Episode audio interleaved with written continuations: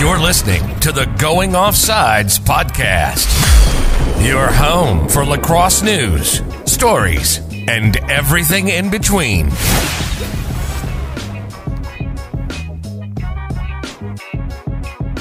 So today we've got a special guest today, and uh, it is a you're you're a certified NFL agent, if I'm not mistaken, right. and that's pretty cool for us because we've been talking about a lot of things on the NIL side and and just you know as a sport management professor i've been teaching about sports agency lately so this is kind of a, a cool time to be doing this. So we're, we're joined today by freddie berry. And uh, freddie thank, thank you so much for being a part of this. Oh yeah thanks for having me. I really appreciate the opportunity. Yeah no problem. So uh, why don't you tell us a little bit about yourself you know where you're from where you went to college and, and maybe you know what you're doing right now? Yeah so um, from a little small county called Powhatan, Virginia. If you look on the map of Powhatan, it actually looks like an arrow. Um, and so that's where I'm from. And played football my whole life, I was six years old. So it's always been something that's been just near and dear to my heart. Um, growing up, I played basketball and ran track as well, but football was always my first love. And played running back and cornerback and after that, in high school, I went on to play at Hampden-Sydney College, which is a small D3 school in Virginia, but it was close to home. I'm a homebody, so it was close to home. I had a lot of friends that were going there as well. And we just knew we had a great chance to have something special together and win.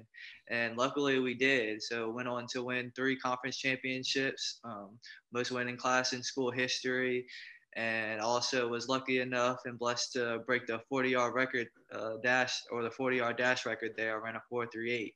Okay. So, with all those like accolades and stuff, um, and I was a starter at the cornerback position for three years. And so with all those accolades, I had the opportunity to try out for some NFL teams or at least go to some combines and mm-hmm. um, also some CFL combines as well.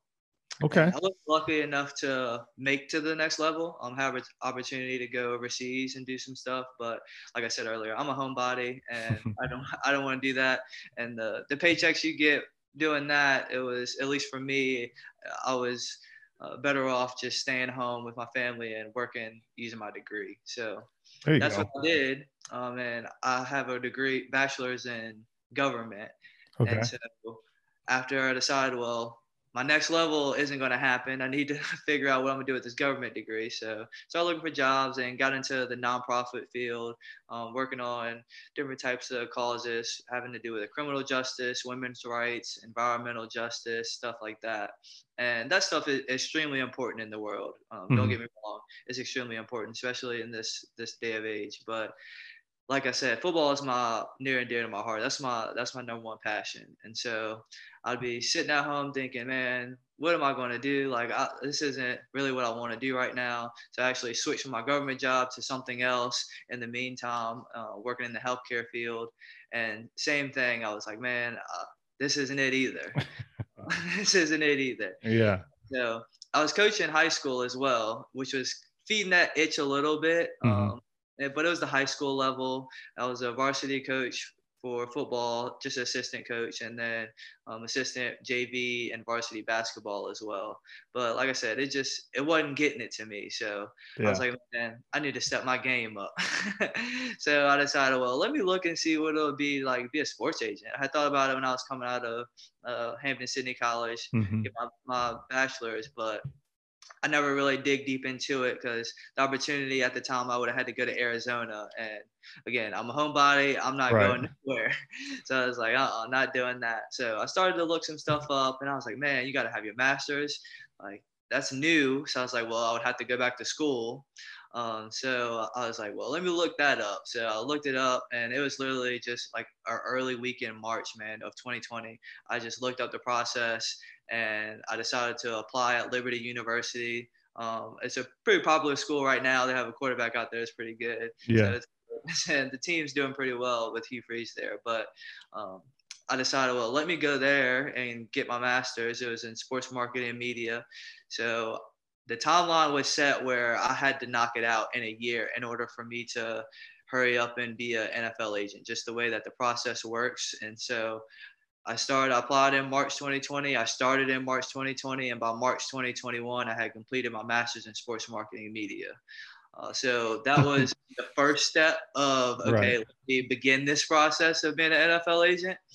And so once I finished uh, in March of 2021, I knew NIL was coming out in July 2021. So I was like, well, I have this master's in sports marketing media, which is right along the lines of NIL.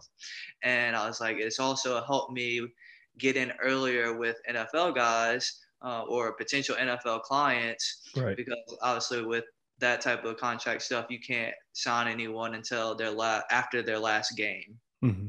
So I was like, I'll be able to get in a little bit earlier and I'll be using my master's degree. And so once I figured out NIL was coming, I just did, did a lot of studying, um, did a lot of networking. And from that point, July 1 hit and I started rocking and rolling.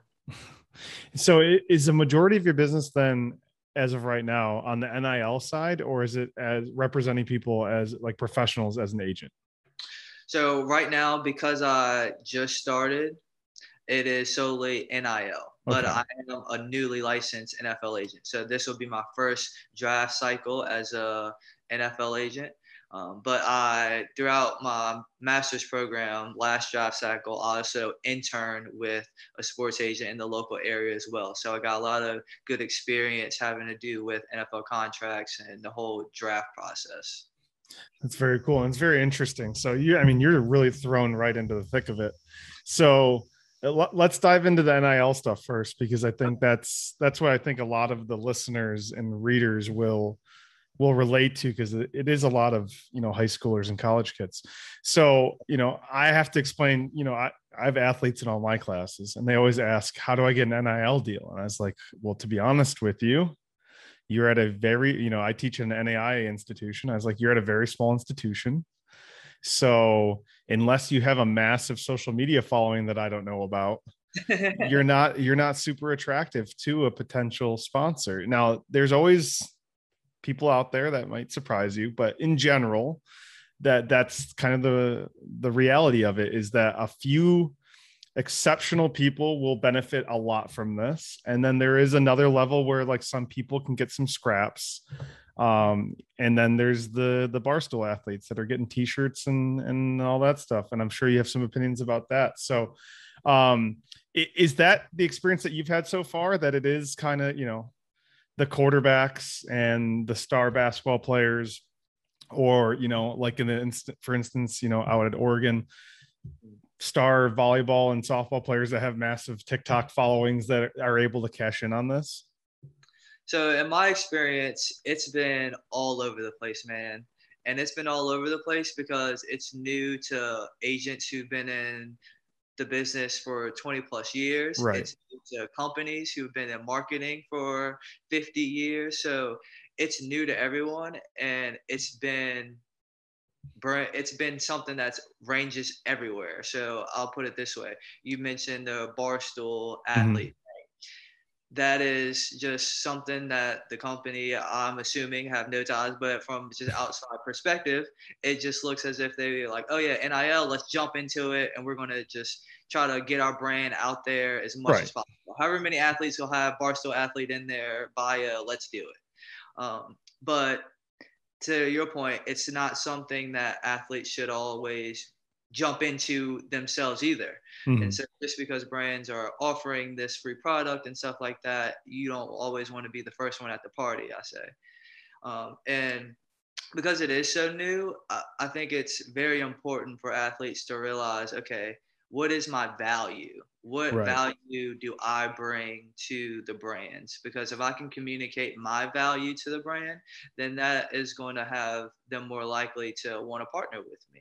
And so I think that's something that athletes should just figure out or do a little digging on their social media um, engagement, how many followers they have, and stuff like that. Or is it something that, okay, I might not have a lot of followers, but I have a lot of connections um, in my community. Okay. Um, it might be something that might not be so national, but more local. Or it could be something where it's like, okay, I might not have a lot of followers, but I also know I'm about to get drafted, and that is going to enhance my brand, but also enhance the brand of uh, those companies that want to kind of tag along with me throughout that process.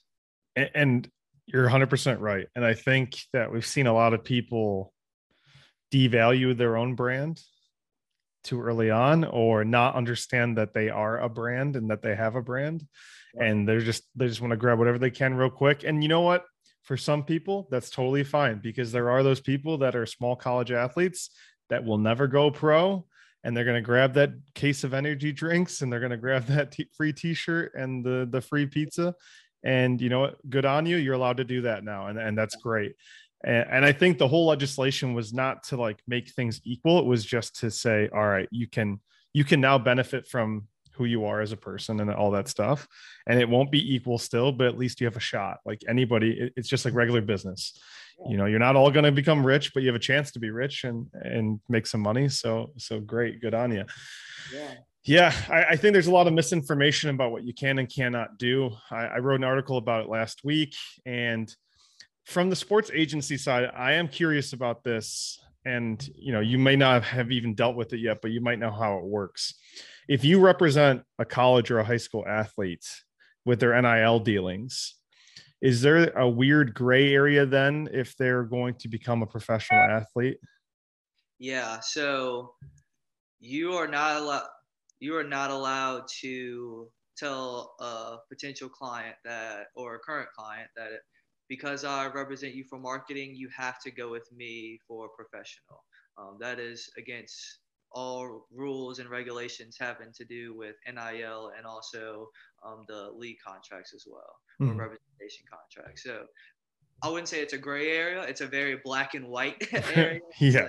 You cannot do that. Um, right. I guess it's gray in the in the terms of like policing that mm-hmm. would be very difficult to do. Yeah, it is. It is. And so I'll bring up two examples of that.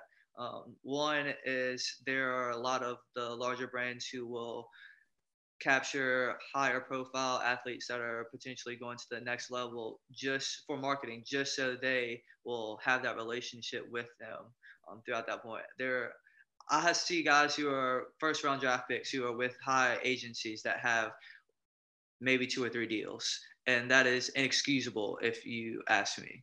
Uh, especially if you're that high of a level i think that's mm. inexcusable but that just shows the agency just wants to grab you for that bigger check on the on the back end. Right. Um, and so to that point another example is i've had a person who I, or athlete i was recruiting tell me that oh i've already verbally committed to this agent. Um, and so that is something that is a big no. You can't necessarily verbally commit, even if it is not something you should be telling. Mm-hmm. And mm-hmm. that's also an issue I have with agents in the industry is taking advantage of those athletes, but also not educating them on the process that'll jeopardize their eligibility, but also jeopardize your professionalism as an agent. Okay. Very, very interesting. All of it's so interesting to me because, like I said, this is all new. Like for the people listening that don't really understand that this is literally not even 12 months old and nope. people are still figuring it out as they go. Um, so let's talk about some of these firms then in, in, the sports agency world because you know I don't know if a lot of the younger people will know, but you know you you have your CAA, you have your your IMG, your Octagon, all that stuff what is the benefit in your opinion to working with you know i don't, don't want to say a private but like a smaller firm? Yeah so what they the term they like to use is a, a boutique agency. Boutique okay. I just like to say a local agency or mm-hmm. some along those lines but that's basically what they i see other small agencies say. But to your point the the advantages are the advantages are big business versus big business and good business versus local business and business that is more personable, if that mm-hmm. makes sense.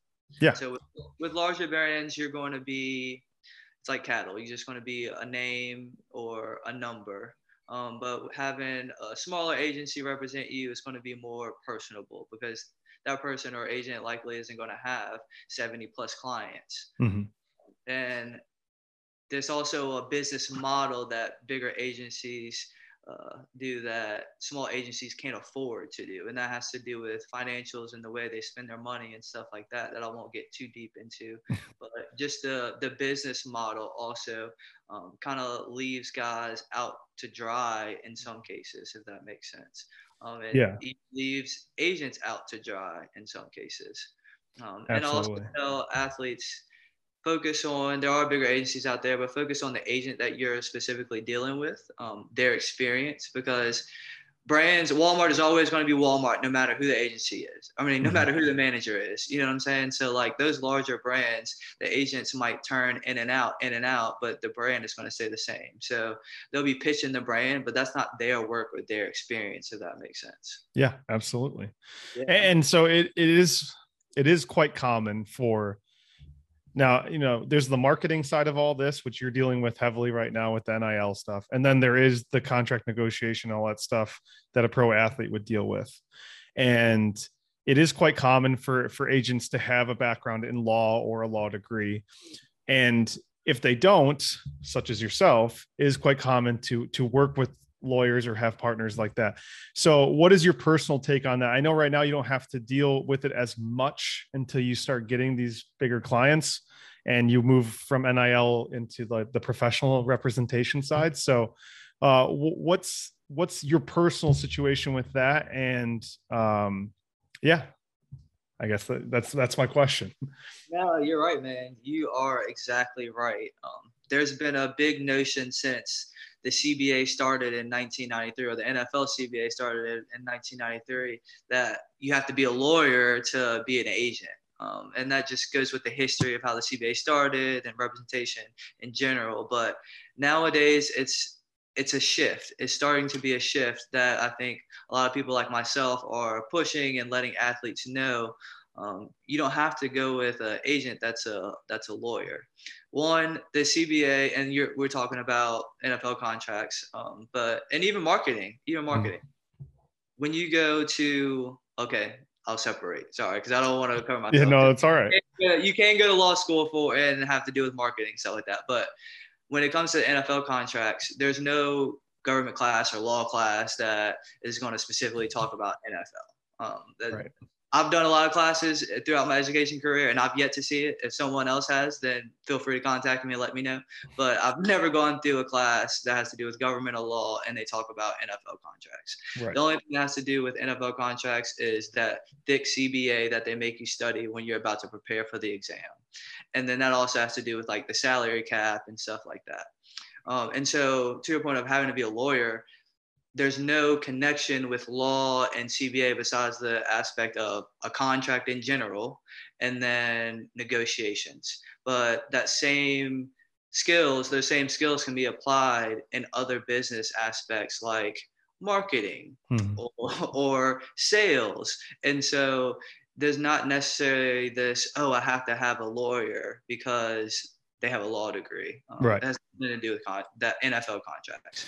Marketing wise, if a if a lawyer who's focused key on like mergers and acquisitions or marketing or something having to do like that, then okay, maybe, but still, you don't have to have a law degree because um, I will put my sports marketing and media masters in skills up against any person who's a lawyer that doesn't necessarily have those marketing and sports skills if that makes sense yeah no absolutely i mean you're right at the end of the day the legal training and the legal the, the jd is strictly beneficial from a contract perspective just yeah. understanding the the, the the legality of everything hmm. that doesn't yeah. mean that they're going to be a good agent on the marketing side so no. Sure. Are they going to make sure that you're not getting screwed in your contract? Yes, but that's about it. That's so you need it. people that are multi multi talented. So uh, yeah, and especially I mean for for people that don't know, there are caps to the fees that you can make as a as a lawyer representing a pro player, but there's no cap on the marketing revenue that you can bring in. So, but so you, seen states are starting to put in laws because of NIL. They're starting to put in laws that cap how much you can get, which is pretty unique. And and so I gen I genuinely don't know. Is that more based on the amateur level or is that also on the professional level? I believe it's more geared towards NIL, so only okay. for um, because I was going to say that wouldn't really make sense at the pro level, right? But at the Yeah. amateur level, I guess it could protect people a little bit. So I I wouldn't be surprised by that, uh, especially because they don't know what they're doing right now anyway. So Yeah. like they're just trying to figure it out as they go. Yeah. And to your point about the lawyer versus sports marketing expert too is if you are lawyers and I'm not a lawyer, but right. knowing a couple and also uh, you know I've always been into that type of field. I was a government major, so I've always Right. been in that field. But literally, a lawyer just wants to go in, negotiate, talk, and leave. Um, they don't Yeah. necessarily want to do that gritty work that sports marketing actually takes because you have to develop proposals, you have to Mhm. know uh, relationships and do research on the companies, and that takes time. Mhm. And lawyers don't want to do that work. Yeah, yeah. There's a difference between a lawyer that spends a lot of time learning how to market and, and do all that stuff versus someone that is a marketing specialist that definitely has a lawyer on call to, to take a take a look over everything at the on the end of it. So yeah, no, 100 percent. And I just wanted to, the people to understand the differences there because you know I, I just taught about all of this, so it was kind of convenient. But also, I don't think people really know how all this works. Like I don't think people know that there's a cap to how much agents make on these on these pro contracts. And really, sure, if you have a Tiger Woods contract or or a LeBron James contract, that three percent is is more than enough because of the volume. But Yeah. the marketing dollars, you know, 15, 30 percent. The, the the margins you can make are so much higher on that. So uh, I, I I do want to dip back to NIL a little bit and kind of get some advice from you. I mean, I wrote an article about what you can and cannot do. You know, you, you can't really benefit from your university or your high school's logos, mascots, all that stuff. You, you can't do a lot of your NIL stuff during team activities or anything like that. And, that's the that's the surface level stuff. But what are some big things that you've seen that people don't understand about NIL in general and maybe some misconceptions about what people think that this means versus what it actually means. Yeah. So, uh, what people think that it means is that, and this is athletes, and these are outsiders who are just looking in, not necessarily in the sports world or living that everyday life, but they, a lot of them assume, oh, yeah, now I can make all of this money off of my name, image, and likeness. And it's not like that. Um, a lot of it is, to your point, a lot of athletes aren't just that valuable to brands and it's new for those brands. And it started in july 1 which that leaves brands uh, six months of a budget to try to put in something new that they didn't budget for at the beginning of the year. And so i can see where at the January, once people are start January 2022, when brands are starting to incorporate this into their budgets, it'll jump up a little bit more. But for right now, there aren't a lot of brands just throwing dollars at um, college athletes because they don't have the budget for it. They didn't plan for it. Hmm. And so when a when a player thinks, "Oh, I'm not going to do this deal because they only want to offer me free product or because they only want to give me a promo code and I get commission," like that's Right. not it.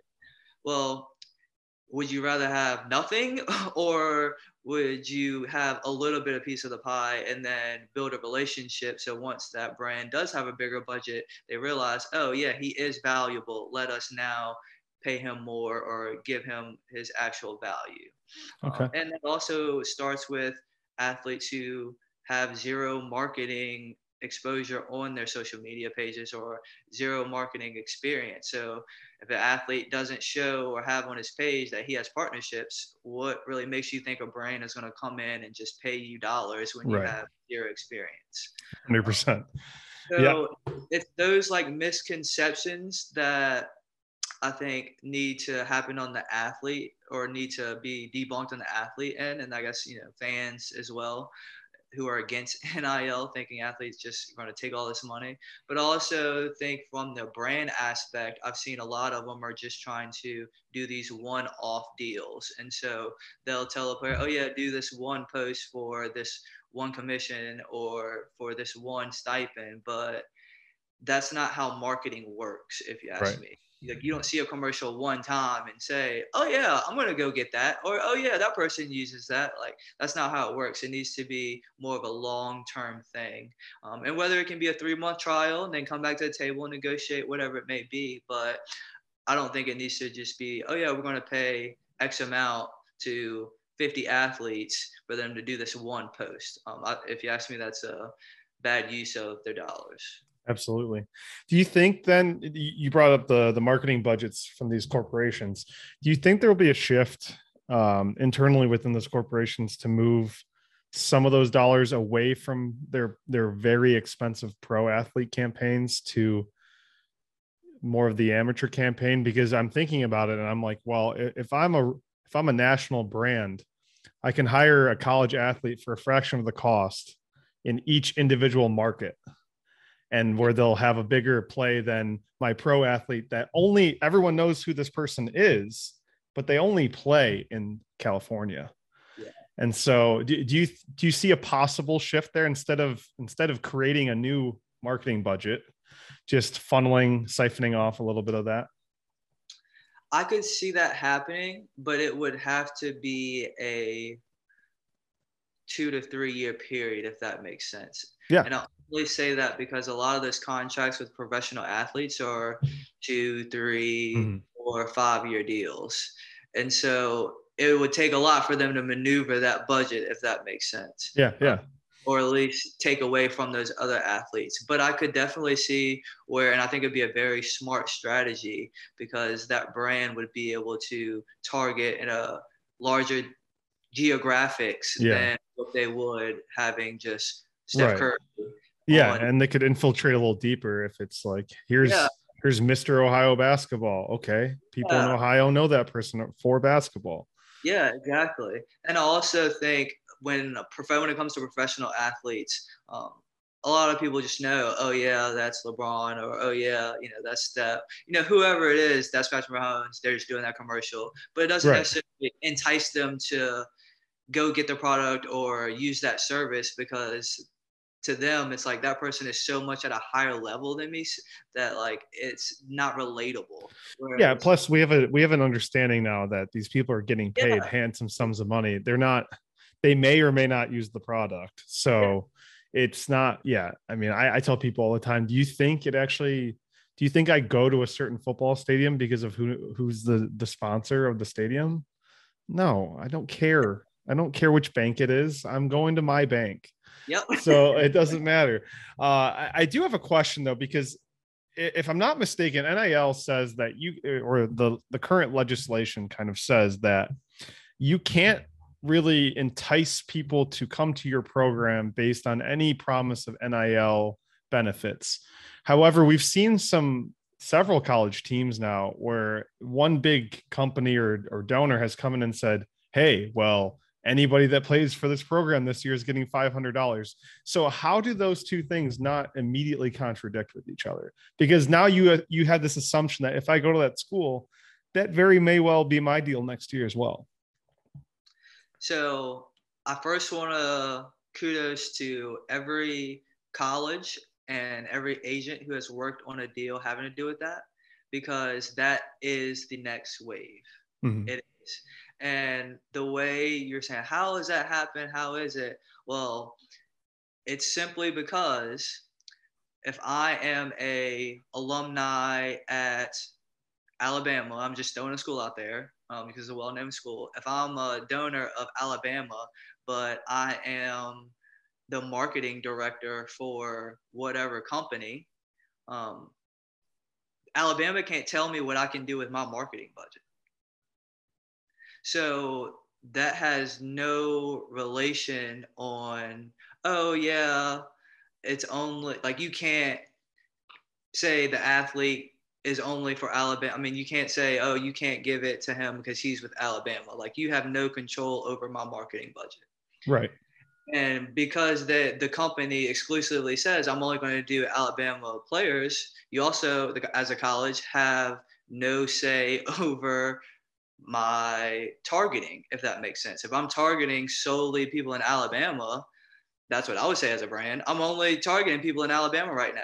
So I'm only getting Alabama players. I'm only targeting football athletes or young people who are uh, in the demographics of liking football. So I'm only doing deals with football athletes right now. Okay. So that's the way around it. And if you ask me, I believe that um, schools should be taking advantage of that and even partnering with those companies in some way or manner, or figuring out a way to get their athletes in front of those uh, those brands and companies who are willing to do that. Because two things will happen. One, um, the booster will get frustrated if the colleges stop it because they're like, I'm trying to help you out. Mm-hmm. And it'll also make it where schools will say, well, you're giving the athletes money and not necessarily the school. Okay, maybe, but you're also going to get the benefits out of on the back end if you're using it properly recruiting wise and getting the best athletes to come to your school. Does that make sense? Yeah, I, I guess I guess I just have the pro- problem with how it's written then because like it's clearly a benefit like to the recruiting process, right? It clearly is. And they say that it's not supposed to be, but it is anyway. So that that's really where I was coming from is maybe it's poorly written because there's no way that these legal marketing deals don't when they're implemented in that fashion don't impact recruiting. So that that's where I was at. I, I just they no. clearly they clearly overlap there but no. I, I, understand there's a, the legal side of it and then there's the optics because the optics show alabama or you know florida a&m or whoever just signed that mm-hmm. deal they can get that deal if they go to that school. Like so good i mean good on them good on the school. Like i'm not blaming anybody for doing that. Yeah, i just yeah. think that the, the way that it's written is a little bit confusing then because right. clearly if i'm a head football coach i'm going out and i'm going to market my players for for nil so yeah that's just that's strange but something that can be worked on now now the barstool thing is interesting because i made a point right when this happened. And as far as we know these kids are getting t-shirts and maybe i mean he joked around that if you need food money like just let me know and i'll send you 10 bucks for a pizza. But i brought up the the conflict of interest there that and people accused me of hating nil which is not the point. I, I don't hate the nil uh, but a sport a company that operates a sports book should not be sponsoring college athletes period and so that was my point and i got called a hater and all these things because you know I, I hate that kids are getting a t-shirt and all this stuff i'm like here's the thing though it's a slippery slope right it starts with a t-shirt and then then it ends up with somebody at barstool saying hey if you hit the under, I'll throw an extra 5K your way this month. And all of a sudden, it's a very big problem. So, I, I do you also see an issue with some any, any corporation that operates a sports book involved in college athletics? Because as you know by now, as a college coach in the NCAA, even for golf, technically, I'm not allowed to gamble on college football. So yeah. do you also see kind of an issue in in that space? For sure. Since day one, I've advised athletes to not put barstool athlete in their bio. Till this day, I continue to advise, and I don't have anything against barstool at all. Hundred um, percent.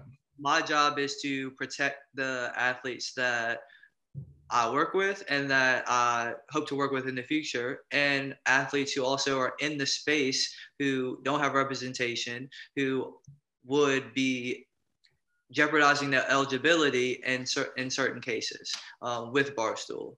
And so I totally agree with you. I do not think athletes should go that route, especially if it's just for a t shirt.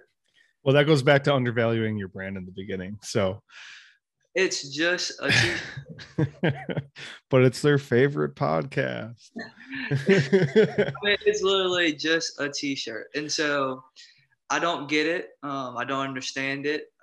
Athletes are continuing to do it. Barstool. Hey, it's excellent marketing on, on Barstool's end. But it is. It's it mis, mis misinformed college athletes. So. Yeah. And I also always advise athletes or agents who represent athletes before you before you get in bed with a, a, a brand, be sure to like check their background a little bit, see what they're into in a sense of business background. Um, and I don't want to say necessarily personal stuff, but mm-hmm. if you have personal causes or values, um, just make sure that the other person on the other side, their personal values align with yours as well. Yeah, absolutely. So I, I, guess the big takeaways here for for any student athlete that's listening or prospective student athlete is think long and hard before you you accept any deal obviously run that deal through by somebody that knows more than you do about the stuff such as an agent or a marketing specialist and uh, make sure you don't devalue your own brand because i mean that's that's you that's you that you represent uh, freddie thank you so much for for all of your insight and all the information and uh, you know i look forward to having you on in the future Oh, yeah, I really appreciate it. Thank you so much. Thank you so much. If you enjoyed the show, be sure to subscribe, give us a review, and follow us on Twitter and Instagram at Going Offsides.